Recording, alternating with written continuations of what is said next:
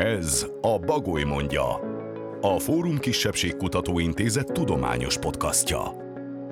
Egy podcast, amelyben felvidéki magyar tudósok beszélnek kutatásaikról, eredményeikről, könyveikről, közérthetően és érdekesen.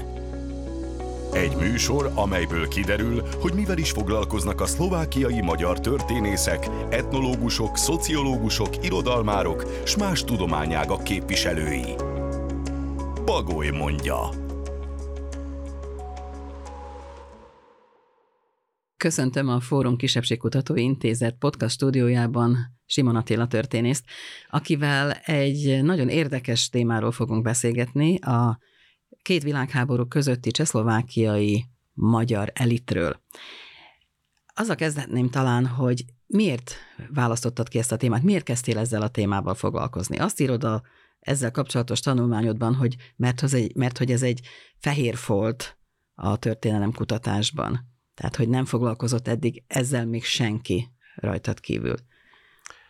Igen, köszönöm szépen a meghívást. Hát az elitek témája az egy fontos témája a 20. századi társadalomtörténetnek, de valahogy a szlovákiai magyar tudományosságban ez a téma nagyon sokáig nem került bele, és most a Fórum Intézetnek van egy olyan projektje, amelyben a szlovákiai magyar társadalmat vizsgáljuk, annak változásait, és annak keretén belül kezdtem én, nem csak én, hanem Popély Árpád kollégám is az elitek témájával is foglalkozni, én magam a két háború közötti elitekkel, Popély Árpád kollégám pedig az 1940 utáni politikai elittel foglalkozik kutatásai során, és hát ennek kapcsán kerültem közelebb ehhez a témához, és örülök, hogy közel kerültem, mert egyrészt egy feltáratlan téma, másrészt nagyon érdekes téma, mert nagyon gyakran beszélünk mi a különböző politikai történésekről, eseményekről, miközben igazából nem is tudjuk, hogy kik azok, akik ezeket a történéseket a háttérből előkészítik, csinálják, irányítják, és ebben nagyon fontos szerepe van az elitkutatásnak, hogy feltárjuk ezeket a személyes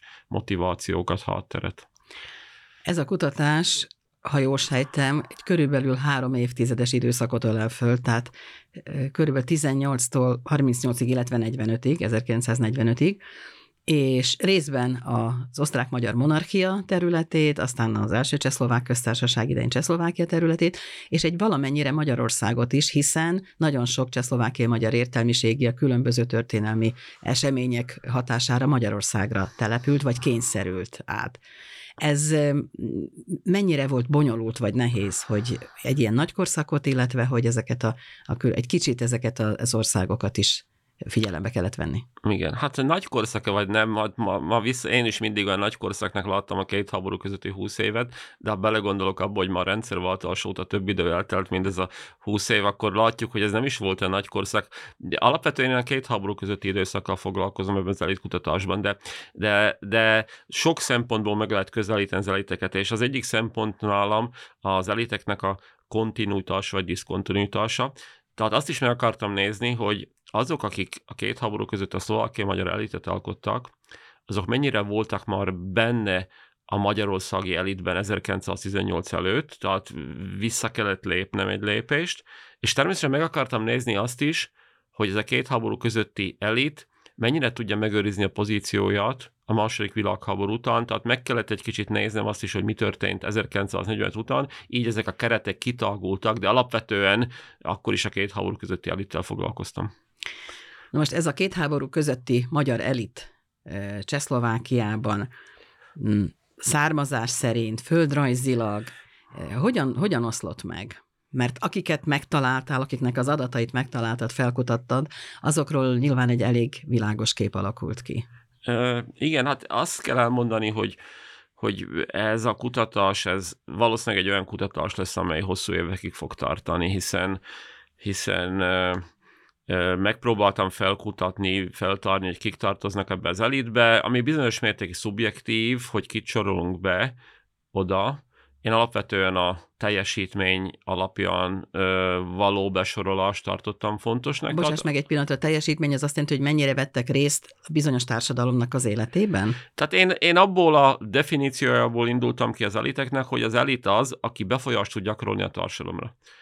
Régen inkább a hatalomról beszéltek, de én azt gondolom, hogy nem mindig jó a hatalom felől megközelíteni, mert nem feltétlenül van mondjuk egy művésznek, vagy egy írónak tényleges hatalma, de a befolyás tud a társamra gyakorolni. Tehát a befolyásból indultam ki, és azokat próbáltam feltérképezni, akik a szlovákia-magyar társadalom egészére befolyást gyakoroltak. Tehát ebbe az én jelenleg 138 nevet tartalmazó adatbázisomba, ami még nyilván most sokkal nagyobbra bővíthető, például nem soroltam be helyi eliteket, akik egy bizonyos régióban az elit szerepét töltötték be. Tanárok. Tanárok, és sorolhatnám. Így van, hanem inkább az országos elittel foglalkoztam, egyaránt foglalkoztam a politikai elittel, és foglalkoztam a nem politikai elittel, ide beleértem a gazdasági szakembereket, az egyházi vezetőket, a művészeket, az irodalmarokat, újságírókat, akiknél néha vitatkozni is szoktak, hogy ők politikai elit vagy nem, mert nagyon komoly hatást is tudnak gyakorolni a politikára, de alapvetően így gyűlt nekem össze ez a 138 név, és ezekkel az emberekkel foglalkoztam, akiknek megnéztem azt, hogy hol születtek, hol éltek, hol végezték a tevékenységüket, ami nem mindig ugyanazt jelenti a születéshelyét, mi volt a foglalkozása az édesapjuknak, ők maguk milyen iskolát végeztek, milyen foglalkozással rendelkeztek, tehát mit dolgoztak, megnéztem a vallási hovatartozásukat, tehát felekezeti hovatartozásukat, és még néhány más tényezőt, beleértve az, hogy hol haltak meg, mikor haltak meg, és ebből raktam össze egy adatbázist, ami nem mindig volt könnyű, mert sajnos nagyon sok személy van, akiről nem tudjuk az adatokat, tehát annyira nem volt ez felkutató, hogy fontos emberekről nem tudjuk azt, hogy például esetleg hol született, vagy hol halt meg. Ezekhez az adatokhoz hogyan lehetett hozzájutni? Tehát hol kezdted a kutatást? Hát nyilvánvalóan... Anyakönyvekben, vagy krónikákban, vagy egyáltalán én laikusként kérdezem, hogy hogyan kell egy ilyen kutatást elkezdeni? Merre indultál el? Tehát nyilvánvalóan az első fontos lépés az volt, hogy összeállítani ennek az elitnek a listáját, hogy kik tartoznak bele, el kell kezdeni, de most erre nem akarok kitérni, és azt, amikor megvan a lista, amikor az egyes személyeknél vagyunk, hát nyilván voltak egyértelműek, tehát egy Fábri Zoltánról, vagy éppen egy Győri Dezsőről mindent tudunk, tehát az esetükben nem kellett nagyon felkutatni semmit, elő kellett venni a monográfiákat, elő kellett venni a lexikonokat, és mindent ki lehetett írni.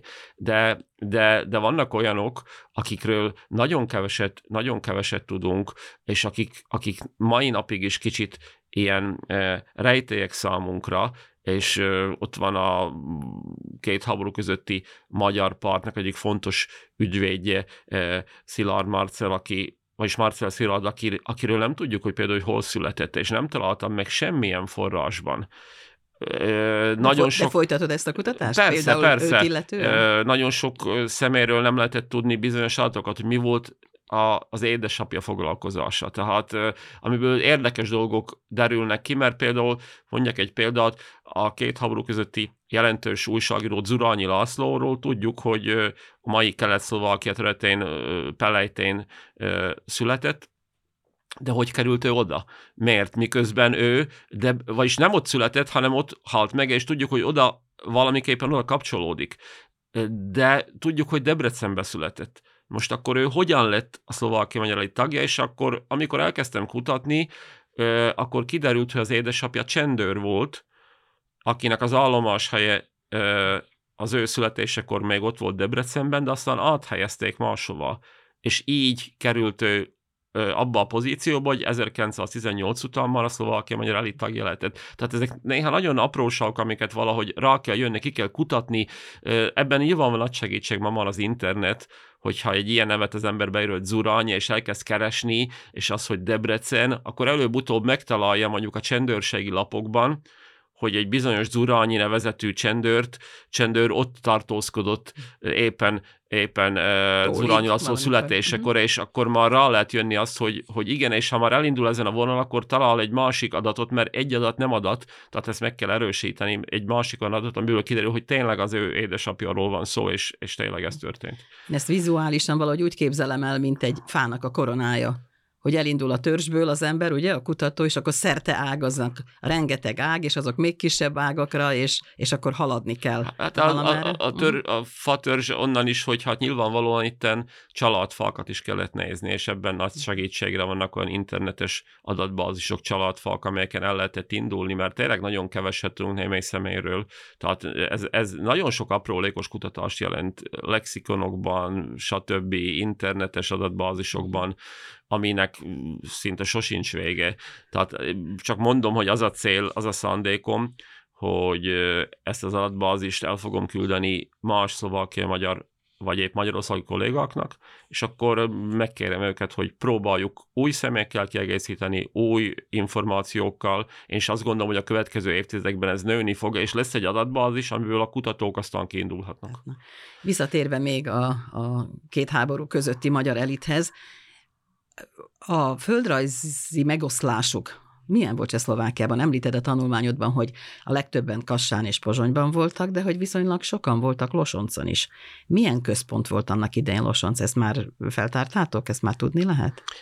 Igen. Ott kezdeném a földrajzi megoszlásukat, hogy az érdekes, hogyha megnézzük, hogy azok, akik a későbbi szlovákia, mert ezek, tehát ha mondjuk a generáció életkor alapján nézzük, ennek az elitnek a nagy többsége 1918 előtti születésű. Van olyan, aki 1850-ben született, ő a legidősebb, de még körülbelül 70 évesen még bekerült a szlovákia magyar elitbe, még fontos szerepet játszott például politikában, és így tovább. És aztán csak néhány olyan fiatal van, aki az 1900-as évek elején született, és gyakorlatilag, de mindenki tulajdonképpen 1918-ban, az utolsó generáció azok a sarlósok generáció, akik 1905 és 1910 körül születtek, már ők is az 30-as években a szlovákia magyar elit tagjaival értek, hogy így mondjam. És ha megnézzük, ezek között voltak nyilván olyanok, akik nem a későbbi Szlovákia területén születtek, hanem a történelmi Magyarország különböző részein, de különböző okokból még 1918 előtt a családjuk a későbbi Szlovákia területére költözött. Hogy mondjak egy példát, Duka Zoltan Norbert, aki fontos szereplője a szlovákia magyar történelmnek a 20. században, több szempontból is az elitnek a tagja, a két háború közötti tevékenység alap, politikai tevékenység alapján is, vagy éppen a 40 utáni tudományos tevékenység alapján is. Ő például nem a mai szlovákia területén született, de az édesapja katonatiszt volt, és még 18 előtt Pozsonyba költöztek, és ő így lett tulajdonképpen aztán a szlovákia magyar elit tagja, vagy mondhatnám azt Maléter Istvánról, erről az eperjesi tudós emberről, akinek aztán a fia már Maléter Pál 1956-os hős lett már Magyarországon megint, ő Pécsről költözött fel tulajdonképpen a mai szlovákia területére. Tehát vannak, akik nem a mai szlovákia területén születtek, de akik ott születtek, azok között például nagyon érdekes, hogy körülbelül az egyharmaduk az a nyelvhatár fölött született.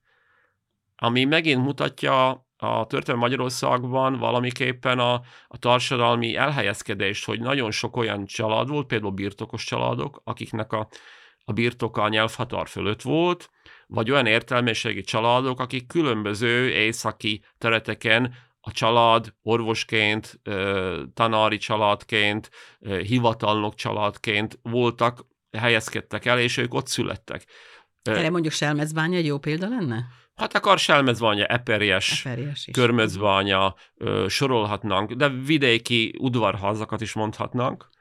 Viszont ha azt nézzük meg, hogy ők már hol válnak igazából fontos tényezővé, hol végzik a tevékenységüket, akkor nyilvánvalóan az már alapvetően erre a dél-szlovákiai magyar sávra korlátozódik, noha vannak, akik nem, mit tudom én, Petrogalli Oszkár, ő végig Besztercebányán van, és ott egy fontos tagja a szlovákia magyar elitnek, az eperjesi polgármestert említhetném, vagy másokat, akik északi területen, de alapvetően többség ettől a Pozsonytól Kiralm-Helmecig húzódó déli sávban, és az az érdekes, hogyha megnézzük, akkor egész más képet mutat az elit elhelyezkedése, mint ma. Ma azt látnánk, hogy főleg a politikai elit esetében, de nem politikai esetében is, hogy valahol a központ a Csallóköz-Mátyusföld Komárom háromszögben lenne, tehát Somorja, Dunaszerdahely, Komárom galanta háromszögbe helyezkednek el a politikusainknak a nagy része, hogy hol él.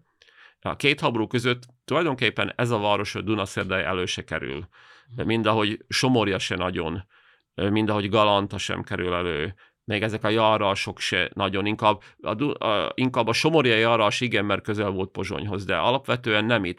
A legfontosabb gyűjtőhely a szlovákiai elitnek egyértelműen Kassa, úgy néz ki. A politika elitnek mindenképpen. És miért? Hát Kassa egy nagyon fontos magyar város volt, egy polgárosult város volt.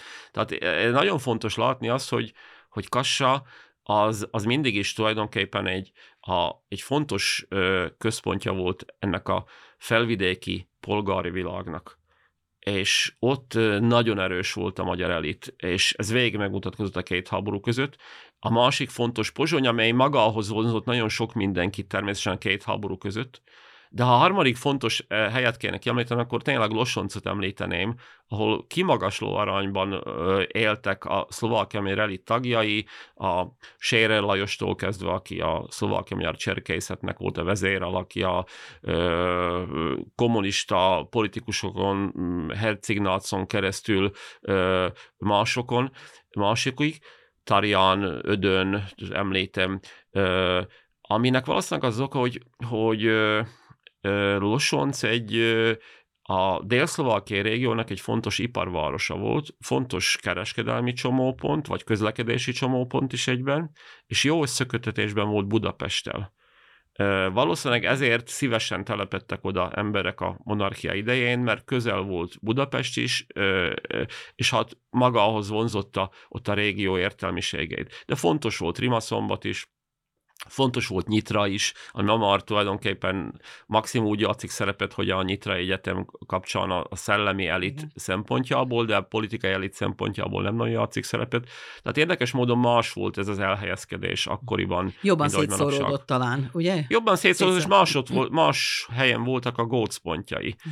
Más helyekről összpontosult, ami szerintem nyilvánvaló az, hogy Kassa helyett most van egy Dunaszér, de az egy kicsit, én azt gondolom, és nem lebecsülendően, a szellemi elitnek talán a minőségét is mondhat, mert ott egy polgárosult elit volt, még a csalóközi elit az talán más gyökerekből nő ki, mint a kassai elit. Igen, hát a fajsúlya más volt talán Kassának annak idején. Most itt mondjuk csalóköznek. Azt is említed a tanulmányodban, hogy ennek a két háború közötti magyar elitnek, csehszlovákiai magyar elitnek a végzettsége viszonylag magas volt, tehát 76%-uknak volt felsőfokú végzettsége. Nyilván ez is szerepet játszott abban, hogy ők lettek az elit képviselői. Hát igen, alapvetően az elithez való tartozásnak egy fontos ismérve a felsőfokú végzettség, hiszen azok kerülnek olyan pozíciókba, akiknek van, nem is annyira a politika elit szempontjából, hanem inkább a nem politika elit, tehát kiből lesz bankigazgató, kiből lesz magasan kvalifikált író, akire odafigyelnek az emberek, tehát ezek nyilván vagy egy művész, akik egy ügyvéd, vagy tanárok, egy ügyvéd, akik egyetemet végeznek. Tehát ez természetes. A politikába azért bekerültek olyanok is, akik paraszti származású politikusok, vagy a kommunista párt, vagy valamelyik agrárpárt, tehát földműves partnak a listáján, ott kerültek be, nem? Vagy birtokosok, akiknek nem volt nyilvánvalóan egyetemi végzettségük, de a nem politikai elitben nagyon meghatározó az, hogy az egyetemi végzettség. És nagyon sokszor külföldi egyetemet végeztek, azt is el kell mondani. 1918-ban. Több nyelven beszéltek. Több nyelven beszélő, nyilvánvalóan. Igen. Egy nagyon fontos szempontnak tartod a kontinuitás, illetve a diszkontinuitás kérdését 1918 után, tehát amikor megalakult az első Csehszlovák Köztársaság, az ott élő magyarok mennyire érezték jól magukat, vagy hogy mondjam, tehát mennyire voltak ők a monarchiának nem akarom azt mondani, hogy hívei, hanem talán az a legjobb kifejezés, igen, hogy megmaradt-e ez az értelmiségi kontinuitás 18 után is a csehszlovákiai magyarok körében? Hát alapvetően nem nagyon. Nagyon kevés olyan személyt találunk, aki a két háború közötti elitbe tartozott, de már 1918 előtt is a magyarországi elitnek volt a része. És ennek sok oka van. Nyilvánvalóan elsősorban egyik fontos oka, hogy a történelmi Magyarország is egy vízfejű ország volt, hogy Budapesten összpontosult az elit, a politika elit és a nem politika elit is, tehát kevés volt ezen a felvidéki régióban, ráadásul úgy, hogy ennek soha nem volt semmiféle közigazgatási különállása. Aki fontos ember akart lenni, az nyilvánvalóan nem Somorjan vagy Érsekújvarron élt, hanem Budapest felé tendalt. De szerepet játszik az is, hogy a 18 előtti elit az jelentős mértékben nemesi birtokosi származású. Most a 18 utáni meg nem, mert megváltoznak Csehszlovákiában a társadalmi viszonyok, a politikai helyzet, nagyon sokan elhagyják ezt a területet, és újak lépnek a helyükre, akik már jobban megfelelnek a kor adott társadalmi kihívásainak, és ezért is van egy nagy elitcsere tulajdonképpen 1918 és 20-ban, és nagyon sok tekintetben az az elit egy új elit, amely a szlovákia magyarság élére lép ebben az időszakban. Lehet őket minőségileg valahogy értelmezni? Tehát ugyanolyan képzett, felsőfokú végzettséggel rendelkező elit, mint mondjuk az elődeik? Nem akarom összehasonlítani, mert én nem foglalkoztam a 18 előtti elittel ilyen szempontból, de én azt gondolom, hogy igen, tehát amit nekem a kép mutat, ők egy nagyon jól képzett elit, ez a két háború közötti szlovákia-magyar elit. És akkor van egy következő törésvonal 1938, ugye? Amikor Csehszlovákia déli részének egy jelentős része megint Magyarországhoz kerül, és akkor ez a csehszlovákiai magyar elit, amelyik ebben a térségben él, talán megint erősebbnek érzi magát, inkább otthon érzi magát. És aztán amikor megint visszacsatolják Csehszlovákiához, akkor ez a magyar elit, ez megint Magyarországra vagy külföldre távozik el. Ekkor lefejeződött tulajdonképpen a csehszlovákiai magyar elit? Így van. Ez nagyon jó kifejezés, de hát ez a folyamat egy kicsit már elkezdődött 38-ban tulajdonképpen, hiszen 38-ban tudjuk az első bécsi döntéssel a szlovákiai nyelvterület nagy része Magyarországhoz kerül. Most ez elsősorban a politikai elit számára is, a nem politikai elit számára is új lehetőséget nyit. Újból Budapest lesz a főváros, és újból Budapest a régi tradíció szerint elkezdi magához vonzani az elitet. Tehát nagyon sok felvidéki értelmiségi Budapestre megy, mert Budapest az irodalom központja, nem. Most már nyilvánvaló Kassával szemben, Kassal értékelődik. Pozsony egy másik országban van gyakorlatilag. Felértékelődik rettenetesen Budapest. Budapest a politikai központ, ott lesznek a volt csehszlovák parlamenti képviselőink, ott lesznek behívott parlamenti képviselők a budapesti országgyűlésben. A független értelmiség, fiatal értelmiség, például a sarlósok közül nagyon sokan ekkor kapnak állami hivatalt, amit Csehszlovákia nem szívesen adott a magyar értelmiségnek, az Budapest megadja nekik, de az állami hivatal is Budapesthez köti őket, különböző szinteken, nem beszélve az írókról, stb. Úgyhogy már itt megindul egy elvándorlás, még ők nem vesznek el a felvidék magyarság számára, hiszen a tevékenységükkel idehatnak, de az a helyzet, hogy 1945 és 48 az egy nagyon erős törés, 45 elsősorban nemzeti szempontból, hiszen egy olyan Csehszlovákia alakul meg, amely meg akar szabadulni a magyarságtól, tehát nyugodtan nevezhetjük etnikai tisztogatásnak, ami történik, tehát az a szándék a Csehszlovákiának, hogy ne legyenek magyarok ebben az országban. Ez tulajdonképpen nem csak azt jelenti, hogy innen megpróbálják eltávolítani a magyarokat, és hát első hullámban mindjárt az értelmiséget, mert hol kezdődik egy közösségnek a lefejezése, hanem az értelmiség lefejezésével. De teljesen egyértelmű, hogy azokat már nem engedik vissza, akik 45 előtt oda mentek, tehát ők nagyon sokan már meg se próbálnak visszajönni, mikor látják, hogy mi történik. Látják, hogy mi történik ebben az országban, nagyon sokan meg se próbálnak visszatérni.